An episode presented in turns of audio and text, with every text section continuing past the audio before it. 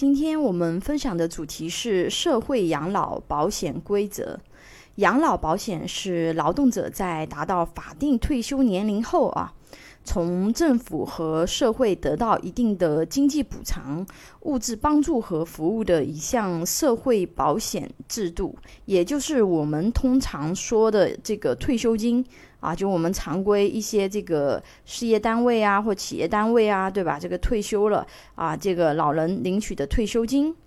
那国有企业、集体企业、外商投资企业、私营企业和其他城镇企业及其职工，啊，只要是实行这个企业化管理的事业单位以及职工，是必须参加这个基本养老保险的。那新的参统单位啊，指的是那个各类企业啊，它单位缴费的费率啊，不同区域的话呢，它是略有差异啊。以上海为例。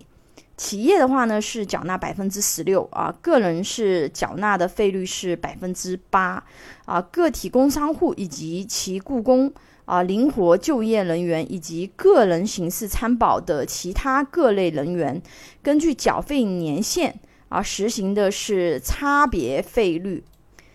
参加基本养老保险的个人劳动者啊。缴纳基数在规定范围内啊，可高可低。那多交就多受益啊。职工按月领取养老金，必须是要达到法定退休年龄，并且已经办理退休手续，所在单位和个人依法参加了养老保险金，并履行了养老保险金的缴费义务啊。就个人缴费至少是要满这个十五年。那我文稿里面大家也可以看一下有。附上这个二零一五年啊新出的养老保险制度改革的这样子的一个文件。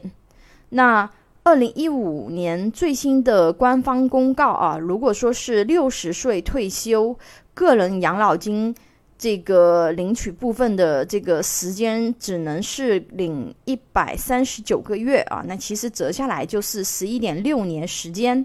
啊，而且现在离八零后、九零后退休还有很长的周期，以后我们的政策还可能会更改，社保退休金最终能拿多少钱啊？它其实是一个不确定性事件啊，而且大概率社保退休金对生活费用的比例啊，只会继续降低啊，不太可能会升高，所以有社保养老保险这个是基础。啊，在这个基础上，建议大家还需要去规划其他的养老收入来源，因为未来养老退休金在我们生活开支的比例会越来越低啊，也就是说，只有社会养老退休金是远不够的啊，这个是不够这个大家老年生活开支去使用的啊，特别是对于就是目前可能八零后、九零后还比较年轻的啊，大家可以看一下我文稿分享的一个数据。二零三零年的话呢，基本养老保险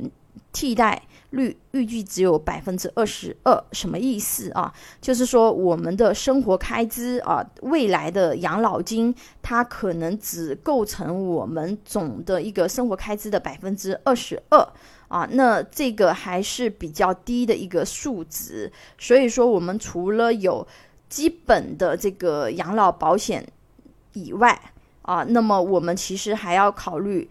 一些其他的一些这种养老的一些规划，比如说商业啊养老保险啊，包括一些其他的一些金融投资啊之类的。那下一堂课我们学习社会医疗保险规则，